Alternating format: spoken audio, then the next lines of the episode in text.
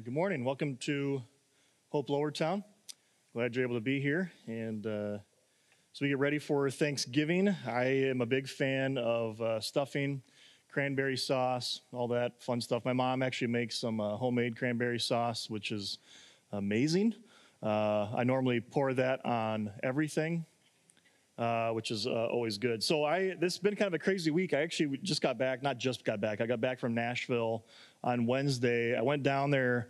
Uh, to be honest, I didn't know uh, why I was going on this trip. I was invited by Pastor Steve uh, to go down. It was some some something to do with church planting, and so uh, you know he bought the ticket. So sure, why not? I'll go to Nashville with you. Um, so I went down there with uh, Davis Johnson. If you know him, I share an office with him downtown two days a week, and and uh, went down there and it was all about church planning that kind of thing but but uh, broadway street if you've never been down there is just you gotta you gotta check it out. I'm not even like that big of a music fan you know like i mean i like music i, I really do i like it a lot but i don't i don't know people if it's not the beatles or 30 seconds to mars i really don't know who it is and why they're singing it. That's about it okay? Uh, so what's that Dido, I do. I'm a big Dido fan. I am Dido. Uh, yep, I do. That is on the background a lot when I'm working, um, and it's just it's just soothing. It's just it's good music, man. Uh, anyways, uh, went down there and, and it just it's amazing. It's like there, will be one one you know storefront with a drum set and a band you know the stage is right up against the glass and you can hear them through the glass. They have speakers going out and you just go to the next one and say oh that's not really my style. And you go to the next one like oh that's not my style. Go to the next one oh that one's good. Maybe we'll come back to that one. Um, so we really had, had a good time. Um, i had fun going out uh, with stephen davis in the evenings and then we went to this conference thing and uh, again it was a room full of people probably 100 150 people and they were all directors of some kind of major church planting organization, um, or they were CEOs of some large denomination or something like that. And we had to do introductions, right? So, like every single person get the microphone, and, and we're going to say, here's my job, and here's how many churches I've planted this last year. And I got the mic, and I'm like, yeah, I'm with, I'm with this guy.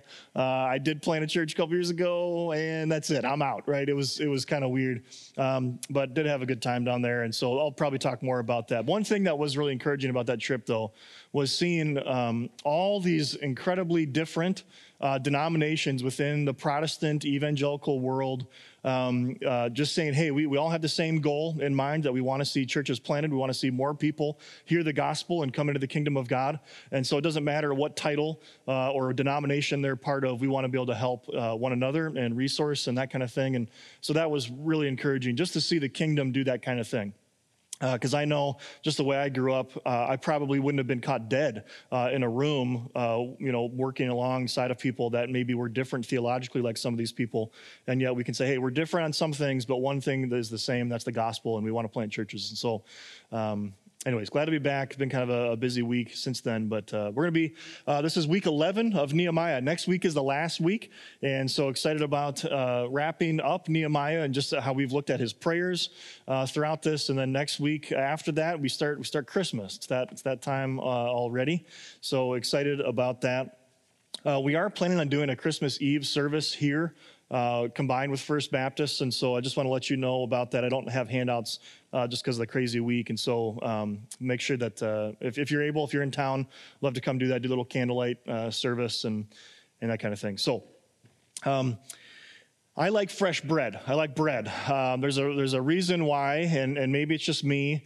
Um, I, I enjoy even our, our, our communion bread. It's tasty. Uh, I enjoy it. Um, but then there's also just there's something about fresh bread when it comes out of the oven. There are there are certain things actually. Just at Costco this last time we have a Costco membership because we have a little boy that eats more than I do, um, and and they have this um, pre-packaged bread that's just like in like a vacuum sealed bag and it lasts for months. I don't know how it works, right? Uh, but then you just take it out of the bag, you bake it, and it tastes like it's good bread, right? So, so it kind of cheapens fresh bread, but man, there's not, nothing beats fresh bread that's just baked out of the oven. Um, my dad liked bread, and it's kind of a joke in our family uh, there was one day we were like, my dad opened up a, a bag of like Wonder Bread, you know, just like a regular bag of, of, of, sandwich bread, and he and he opened it up and just smelt it, and then he said, "Oh, I love fresh bread," and it was like, that's not that's not that's not fresh bread. Like I don't.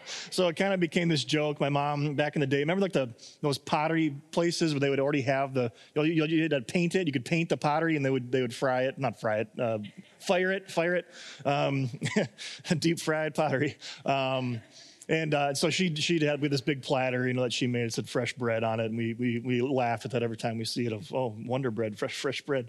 Um, and so, but Nehemiah, uh, this is it was a stretch, was a bad one. Okay, but but we're going to talk about manna today uh, a little bit, talking about this bread from heaven um, that, when translated uh, appropriately, manna literally in the English is what is it?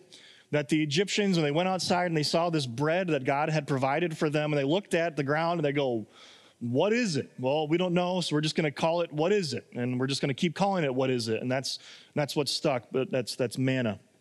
And so, looking at Nehemiah chapter 13, 15 through 22, it's a shorter uh, passage this week, and, um, but yet there's a lot of history wrapped up in this and what's going on with Nehemiah.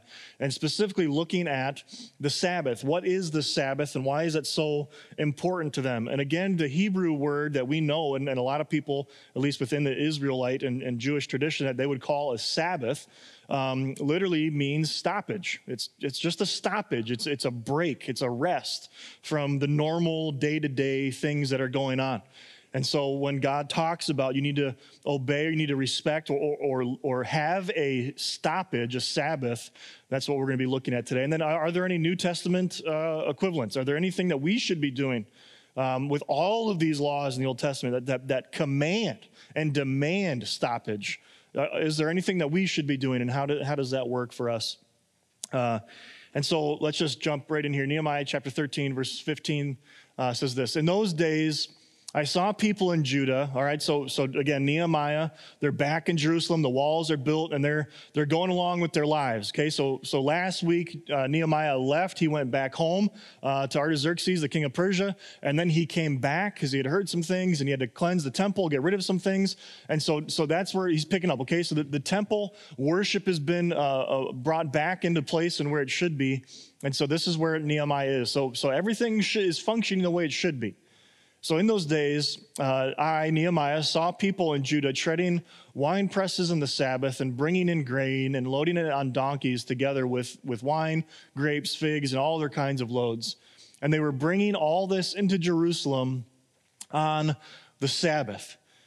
And I think we might read that and say, what's the, what's the big deal, right? I, I remember I was driving in the car with my grandma and grandpa back in the day, at, um, and uh, they were both very quiet uh, people, and for whatever reason, they were they were bickering about something. I don't remember what it was. Just old couple fighting about something, and and my grandpa finally, I've never heard him like yell ever in my life, and he grabs the wheel and he just goes, "Well, what's the big deal?" Right? And I don't know. Again, I don't know what I wish I would have known what they were arguing about, but he got very animated about that. But you can read this and just say, "Well, really, what is the big deal?"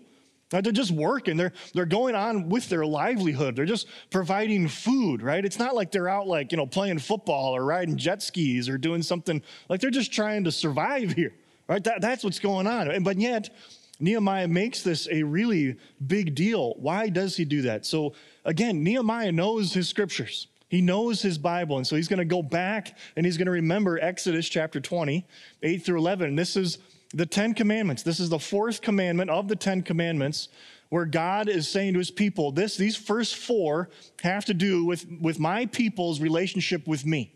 And the next six are going to have to do with your relationship with one another. But, but these first four are of utmost importance. And this is the fourth commandment of the Ten Commandments. It says, Remember the Sabbath day by keeping it holy. Six days you shall labor and do all your work. But the seventh day is a day of Sabbath to Yahweh your God, and on it you shall not do any work. Neither you, nor your son or daughter, nor your male or female servant, nor your animals, right? Not even the animals can do any work, nor any foreigner residing in your towns. For in six days Yahweh made the heavens and the earth and the sea and all that is in them, but rested on the seventh day. Therefore, Yahweh blessed the Sabbath day and made it holy. All right, so that's the big deal. And then he's going to go on and he's going to remember. And Yahweh said to Moses, Say to the Israelites, You must observe my Sabbaths. This will be a sign between me uh, and you for the generations to come, so that they, they may know that I am Yahweh who makes you holy. Right? So, so just the observance of resting, of stopping, says we're part of something different. We have a greater God who gave us this command to observe. Verse 14 Observe the Sabbath because it is holy to you. Anyone who desecrates it is to be put to death. Like that, that's the big deal here that Nehemiah is getting worked up about. Those who do any work on that day must be cut off from their people. They must be sent back into exile outside of the camp. For six days, work is to be done, but the seventh day is a day of Sabbath rest, holy to the Yahweh. And whoever does any work on the Sabbath day is to be put to death. The Israelites are to observe the Sabbath, celebrating it for generations to come as a lasting covenant. Moving on in Exodus, it will be a sign between me and the Israelites forever. In six days, Yahweh made the heavens and the earth, and on the seventh day rested and was refreshed.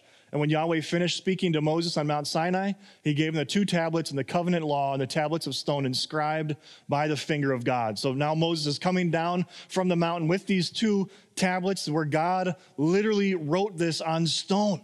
You will remember my Sabbath. You will keep my Sabbath. You will stop the way that I have commanded you to. And then in Jeremiah 17, uh, 27 again, but if you do not listen to me and keep the Sabbath day holy and do not bear uh, a burden and enter in the gates of Jerusalem on the Sabbath day, then I will kindle a fire in its gates and it shall devour the places of Jerusalem and shall not be quenched. All right, you getting the clear message from, from Yahweh here about the Sabbath. Ezekiel 20, 12 to 13. Moreover, I gave them my Sabbaths as a sign between me and them, that they might know that I am Yahweh who sanctifies them. But the house of Israel rebelled against me in the wilderness, and they did not walk in my statutes, but rejected my rules, by which if a person does them, he shall live, and my Sabbaths they greatly profaned. All right, so this is this is kind of a big deal. And he makes it very explicit. And yet, Israel is going to get the very clear, written in stone c- commands, and they're going to break it. And then they're going to repent and they're going to get over that and they're going to start doing things right again. And then they're going to fall right back into this, this vicious cycle of not obeying this command to remember the Sabbath. But again, you got to think they're, they're just doing their work. They're just trying to survive, right? And so we, we got no food, um, which is, uh, you can't say that any other way. Um, you have to say it that way. So, the verse uh, going on here, it says, Therefore, I warned them against selling food on that day. And, and this, that word, again, it doesn't, yes, that's what he's saying. I'm, I'm warning them against selling food, but it's more than that. It's not he's he's trying to invoke some kind of memory and deeper thing specifically about manna right? You're, you're, doing all this work on the Sabbath. You're just trying to provide food for yourself or for others and for your family, but this goes against everything that I have commanded. It goes against everything about who I am as your God to provide for you and to meet your needs. Specifically, he's looking back at manna. So, going back to Exodus chapter 16, and it was kind of fun, even just rereading these verses of how we preached through the book of Exodus a couple years ago, and, and uh, really, really enjoyed that. So, this is Exodus chapter 16, 1 through 5. It says, The whole Israelite community set out from Elim and came down to the desert of Sin, which is between Elim and Sinai, in the 15th day in the second month after they had come out of Egypt. In the desert, the whole community grumbled against Moses and Aaron. I actually was just trying to figure out how many times the Israelites did this in the, in the wilderness, right? And there was 14 times where that word, they grumbled against Moses and Aaron or, or against God. In verse 3, the Israelites said to them, If only we had died by Yahweh's hand in Egypt. Right there, we sat around pots of meat and ate all the food we wanted right? Pots of meat, right? Just we just sitting around pots of meat as a slave in Egypt. Ah, really? Is that really what was going on? I, I highly doubt that. We sat around pots of meat and ate all the food we wanted, but you brought us out in this desert to starve the entire assembly to death. Well, you got to think about that, that logic that they're using there. God just, I mean, over and over and over miraculously displayed his power to them in Egypt, freed them from the Egyptians, had them cross the Red Sea on dry ground, and now they're going, I guess we're all going to die out here because we don't have any food. Verse 4 Then Yahweh said to Moses, I will rain down bread from heaven, manna, for you. And the people are to go out each day and gather for that day. In this way, I will test them and see whether they will follow my instructions. And here it is. On that sixth day, they are to prepare what they bring in, and that is to be twice as much as they gathered on other days. All right, so you're going to bring it in. Why? Because they're not supposed to work. They're not even supposed to go outside and pick up manna, pick up bread from the ground. They're supposed to do twice as much on that day. And we got to think about this. This is a major, major test of their faith in a culture that was agriculture, right? Of, of hunters and gatherers, of going out and doing these different things to say, okay, today you've got, you've got a family, you've got a bunch of little kids. Yeah, you're not going to do anything. You're not going to do anything today because God's going to provide it. And this is what Nehemiah is trying to remind the people that we don't do this on the Sabbath, uh, which technically was, was Saturday. It would have been Friday night to, to Saturday night is their Sabbath. And this is a huge test to them. And I think, I think there are some parallels for us. But before we get into that, I do want to look at what is, what was, what is it like? I tried to write one of those um, uh, how many seashells would, no, no, how much wood does a woodchuck chuck if a woodchuck could chuck wood, right? Kind of things for this. Couldn't figure it out. My favorite one is how many lows could Rob Lowe rob if Rob Lowe could rob lows? uh, it's fun. Um, I was trying to, I trying to do it. I'm not creative enough to, to do that. So I, I, what is, what is it?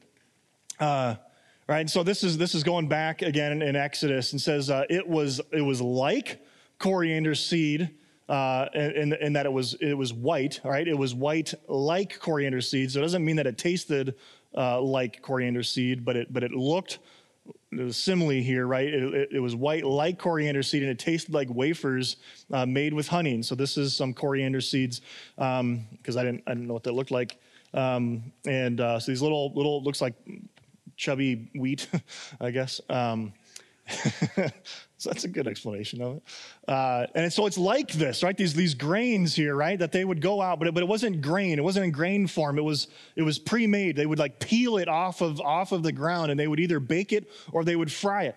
Uh, and so it would either be they would make it into like bagels or donuts, right? Depending on how it was prepared. I'm sure it was super super tasty. I do want to quote. It's been a while since I've read a quote, but I want to read read uh, uh Douglas Stuart here. And I really want to just let this land uh, practically for us.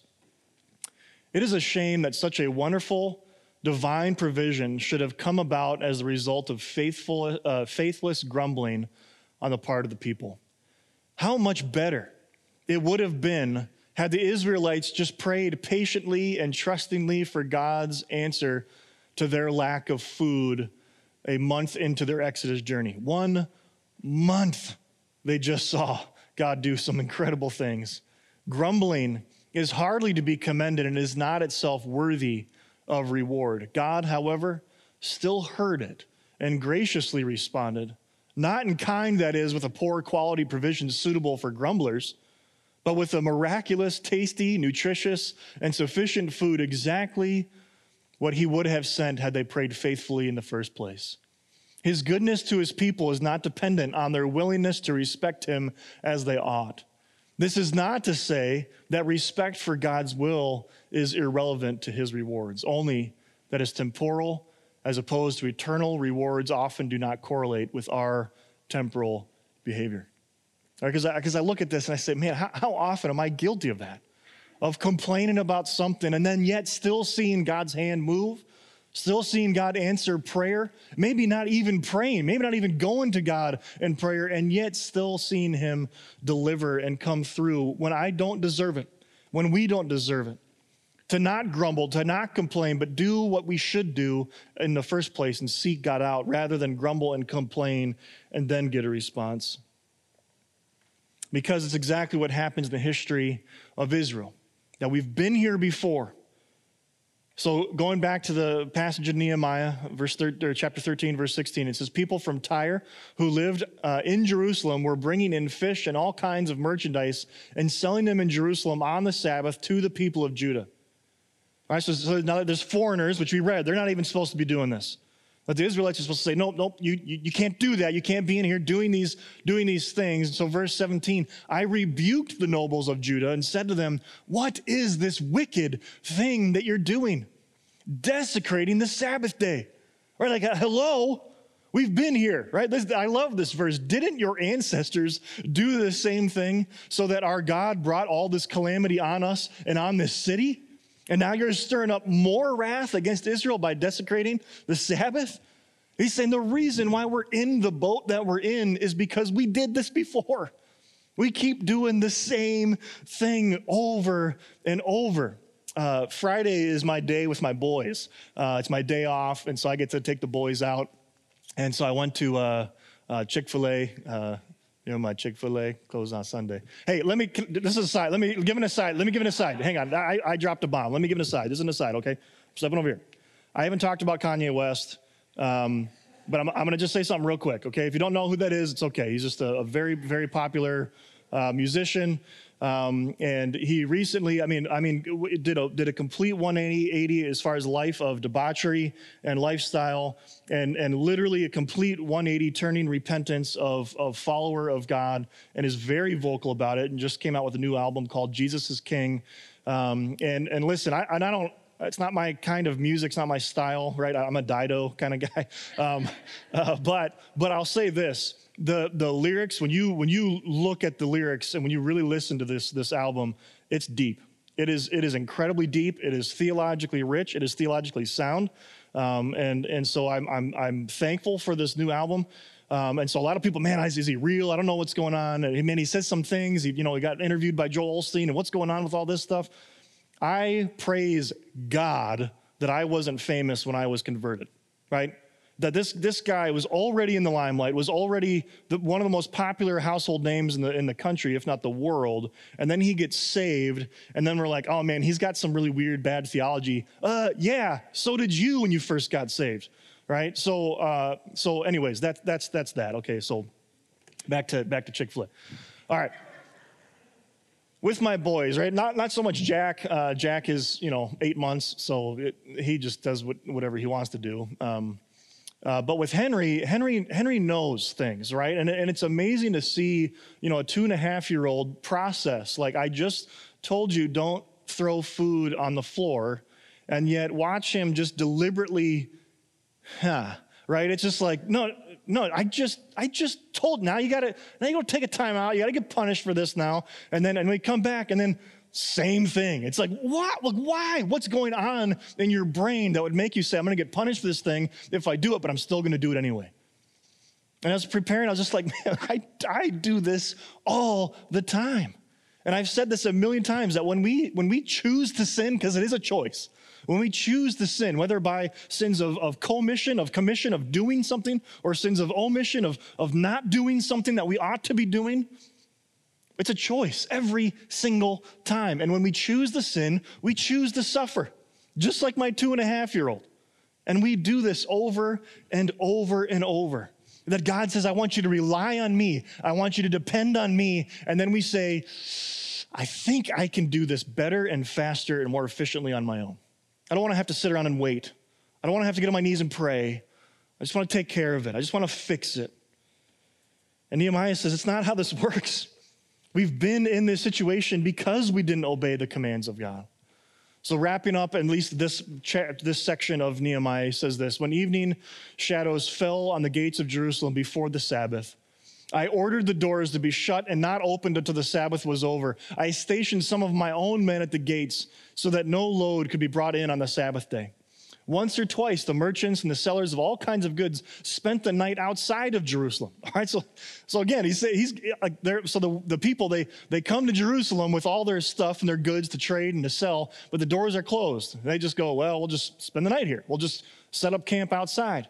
But I warned them and said, Why do you spend the night by the wall? If you do this again, I will arrest you all right, and so we got to think, imagine, like, all right, we're not supposed to, to go and we're not supposed to sell, we're not supposed to work, but there's there's food right outside the door. All right, all we have to do is walk outside, buy some food, come back in, we're all good. And it's just another further temptation of the Israelites at this point. But I warned them and said, if you do not, if do not spend the night by the wall, if you do again, I will arrest you. And from that time on, they no longer came on the Sabbath, right? And again, that's we got to think about like what is happening here. Nehemiah is screaming, This is who our God is. In their own way, as Israel, saying, This is Yahweh, the God who brought us out of, Israel, out of Egypt, the one that commanded us to remember the Sabbath.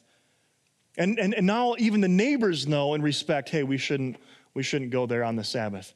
And then I command the Levites to purify themselves and go and guard the gates in order to keep the Sabbath day holy.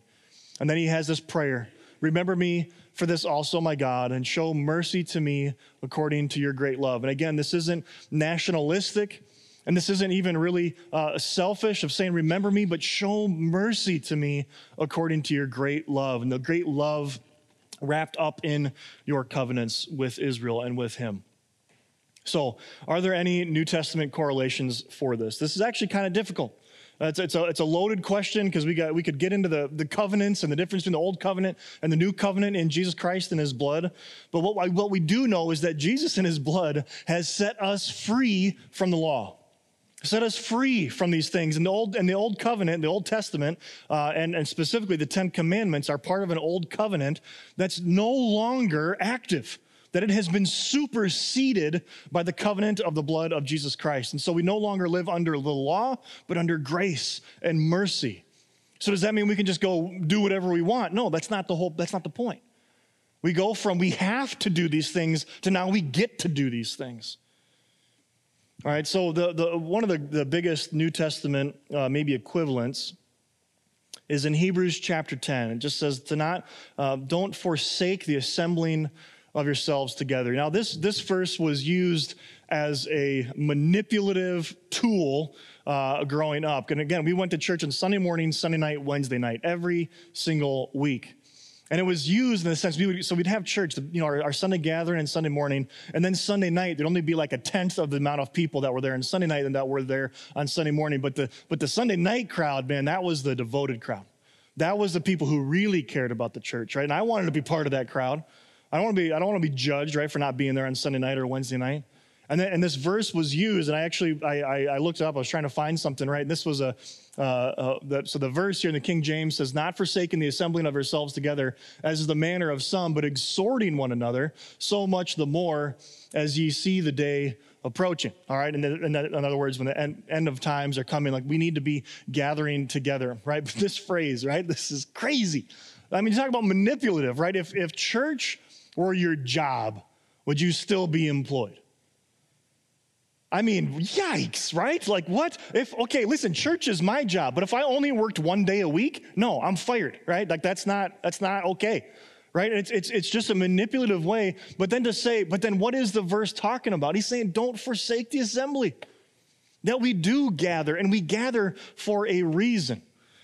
Um, this, and this is actually different. In other, in other religions and even within Catholicism, it is a sin to not go to church, to not go to weekly mass, right? And we're not in that camp.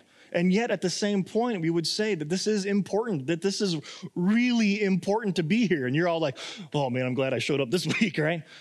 But this, this is part of it. Because the church isn't the building, right? I did find uh, I found this picture too of um, uh, someone. I, it's uh, Jesus walking with a, a desktop uh, computer. Does anyone still have one of those desktop towers like that? Does anyone use one of those? Oh yeah, nice. A few of you. All right. Um, and uh, right, and the whole point of this, I was reading the article that and uh, that someone you know really bad picture and graphic designer, but they put this, you know, computer screen on Jesus's face. And the whole idea was, man, we live in a in a in an age where if if church is about learning the Bible and it's about singing some songs, well, I can do, I can do that from home on the computer. Why why get up early? Why show up to church at 8:45? I'm just kidding. Why, why do that? Why in the world would we do that when I can just log in, right? I mean, the sermon's being recorded. I can just listen to this. I, I, don't need to actually get up early and go to church. And I don't need to be asked a question. It's awkward. I'm an introvert. It's just weird. I don't, I, why, why do these things, right? And so the, the big thing, and I don't, and again, man, I'm not trying to dance around this to say this, this is, this is important. It is really, really important uh, to be here, to be present. And again, not just be, not for me and not just to, to listen to the teaching of God's word, but for us and for the community. And so I just have a question Do we make church a priority? Right? Are we, are we more concerned about maybe the plans that we've made? And again, I'm, I'm going to be gone next week. All right. I'm, I'm, in, I'm celebrating Thanksgiving with my mom down in Illinois. Um, and, and, I'm, and I'm thankful and I'm looking forward to that. Right? But do we make church a priority in our lives? Right? Or do we make Saturday nights a priority?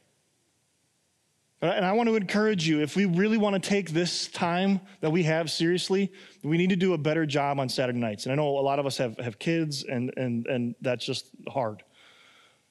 But do we say, man, do we, do we, are we well rested? Are, are, we, are we showing up ready and willing to serve, to listen, to not be tired, to not be exhausted, to not be whatever, but to show up and to be present? I'm actually going to quote a friend of mine who, if you rewound the clock five years, I would say hell will freeze over the day I quote Patrick Ray on a Sunday morning. And I know a lot of you don't know Patrick, but um, he was an intern uh, with me when I was in Trek One. And just last night, um, as I was working on this sermon, and I, I, came across a Facebook post that he that he wrote. And Patrick is right, currently planning a church in North Minneapolis, and and uh, excited about what he's doing, and, and, happy for him and his wife Shelby, and the little daughter. I think Hope is her name. I think. Um, no, it's something else. What is it? Adeline? Oh, I, I was very close. I was very, very close. Um, this is what he said, though. This is his Facebook uh, post. I read theology all week. I listen to people lecturing about theology all week. I take breaks from studying theology to read theological articles. I've heard many people in situations similar to mine say, Since I study all week, I don't feel the need to go to church on Sundays. This misses the point of Sunday gatherings. Sundays are not primarily for learning, right?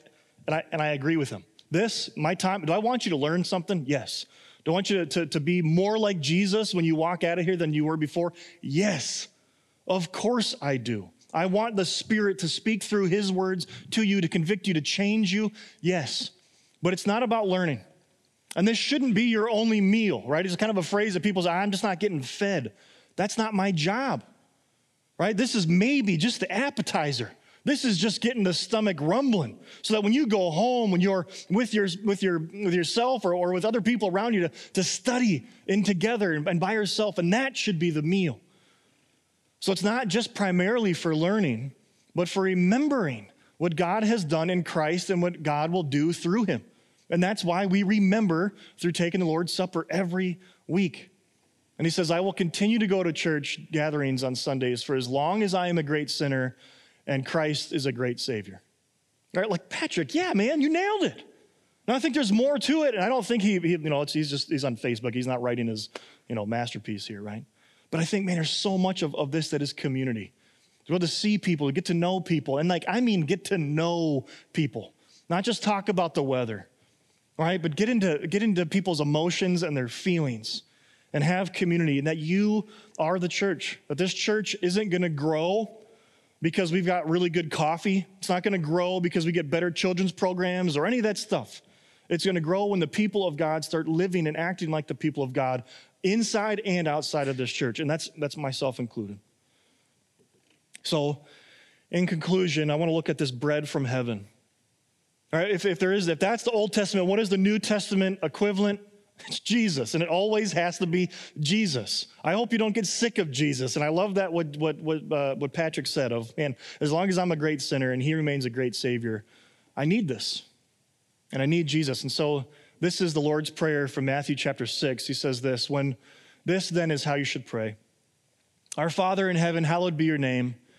Your kingdom come, and your will be done on earth as it is in heaven. Right? The, the same way that your will your commands, your decrees are being completely and freely obeyed in heaven. Would that be done here? That when you command me and when you, you ask me to do something, that my only response would be yes, that I would never choose to sin. And then he says this Give us today our daily bread. And he's specifically, again, remembering this manna, remembering the provision that God gave his people day in and day out. And he's saying, Give us today our daily sustenance. Give us what we need, but not just physical. Jesus very rarely takes care of only physical needs of people. He really cares about their spiritual needs. Verse 12, forgive us of our debts as we have forgiven our debtors, and lead us not in temptation, but deliver us from the evil one. And so in John chapter 6, just before this, where I'm about to read, Jesus had just fed 5,000 people right? He took a piece of bread and somehow he broke it, and then there was still more bread there. And he kept doing this miracle over and over and over, enough to feed 5,000 people. This incredible miracle matter, material being made in front of people's eyes. And when they found him on the other side of the lake, this people that followed him that had just fed, they asked him, Rabbi, when did you get here? And Jesus answered, Very truly, I tell you, you are looking for me not because of the you, the, uh, you saw the signs I performed, right, of, of producing this miracle, but because you ate your loaves and had your fill. You're, you're following me because you just want more food. Do not work for food that spoils, but for food that endures to eternal life, right? He's, yes, I'm going to take care of your immediate physical need, but there's something more going on here, your spiritual need, which the Son of Man will give you. For on him, God the Father has placed the seal of approval. And they asked him, What must we do uh, to do the works God requires? So he's just saying, Hey, look, I'm here. I, am here. I want to give you this, this eternal life. What, do we, what, what, what works do we have to do right now? And Jesus answers, The work of God is this, right? Here's the work. If you want to call it a work, here's the work believe in the one he has sent, believe in me. So they asked him, Well, what sign will you give that we may see it and believe you? Right? Like, like they're still not getting it. What will you do? Our ancestors ate manna in the wilderness, right? They had bread all the time. As is written, He gave them bread from heaven to eat. We, we want this bread continually. Jesus said to them, Very truly, I tell you, it is not Moses who, gave, who, gave, who has given you bread from heaven, but it is my Father who gives you the true bread from heaven. For the bread of God is the bread that comes down from heaven and gives life to the world. Sir, they said, always give us this bread, right? They're, they're still thinking physical. Then Jesus declared, I am the bread. Well, you're not getting this. It's not about a physical bread. I am the bread of life, and we're going to partake of bread that re- represents and who we can remember this bread of life. And whoever comes to me will never go hungry. Physically hungry? It's not what he's talking about. And whoever believes in me will never be thirsty. But as I told you, you have seen me and you still do not believe. All those the Father gives me will come to me, and whoever comes to me, I will never drive away. For I have come down from heaven not to do my will, but to do the will of him who sent me. And this will be of him who sent, and this is the will of him who sent me, that I shall lose none of those that he has given me, but raise them up in that last day. For my Father's will is that everyone who looks to the Son and believes in him shall have eternal life, and I will raise them up on the last day. That's really, really good news. And while we might be in a physical need and we're on our knees praying and begging God to do something to heal someone, to, to give some kind of provision for something, again, the same thing over and over should always be, but Jesus. That He is my daily bread, that He is my sustenance, that feeds me and feeds my soul, not just for a moment or for a day, but for all of eternity. So, in closing, in gospel application, do we make going to church a priority? And whatever that means to you, and again, don't feel any judgment for me. I, I hope you don't do that. I, I love you all, and uh, I'm thankful, so thankful for you. Um, and uh, but we do do we make this a priority in our own lives? Secondly, do we depend on God for our daily bread, or do we first try to fix it ourselves? And I wrote in there over and over because this is something I do over and over. That I am consistently and constantly saying, ah, I'm going to choose me. I'm going to choose to do it my way instead of waiting, depending, relying on the bread from heaven. So, will you pray with me now as we enter into a time of communion, a time of worship, as we look at this sacrificial meal. And all I would ask is, are you a follower of Jesus? If you're a follower of Jesus, you say, yes, I want to I want to partake in this sacrificial meal, to partake of this bread of life and of the, the blood that we will never go hungry or thirsty again because of the eternal sacrifice that Jesus has made once for all people. Now, you would come freely if you say, yep, that's me. I'm on Team Jesus. Um, would you uh, share this meal with me as we sing and as we pray? And repent uh, during this time. Heavenly Father, I want to pray as Jesus taught us to pray. God, we want your name to be hallowed. We want your name to be famed. We want your name to go out and be proclaimed everywhere, and specifically with this church, within this neighborhood, within this community. So, God, would you help us? Would you, would you give us boldness, the way the apostles uh, pray for boldness, that not, not for protection, Not, not for anything like that, that I don't want to be uh, shunned or made fun of or, or my feelings hurt, but you would give us boldness to proclaim the gospel, that we would see lives changed, we would see lives radically transformed, that we would see people baptized into your kingdom for all of eternity. Not just for a little moment or a morsel or, or, or just some warm, fuzzy feeling that I think this deity might be giving me, but for all of eternity, would you help us do that? And God, would you help us just to remember as we look and we partake of this meal, to remember the manna that you provided for your people, and that we would look to Jesus Christ, the bread of life, who takes away our sins. And we remember his sacrifice, the ultimate sacrifice that he paid for us, his sheep, his brothers and sisters. So, God, we thank you for all you do and all you're going to do. We thank you for this church. We thank you for this body that represents you and your bride. And so, God, would you now be honored and glorified as we go from here and go our separate ways? And it's in Christ's name that we pray. Amen.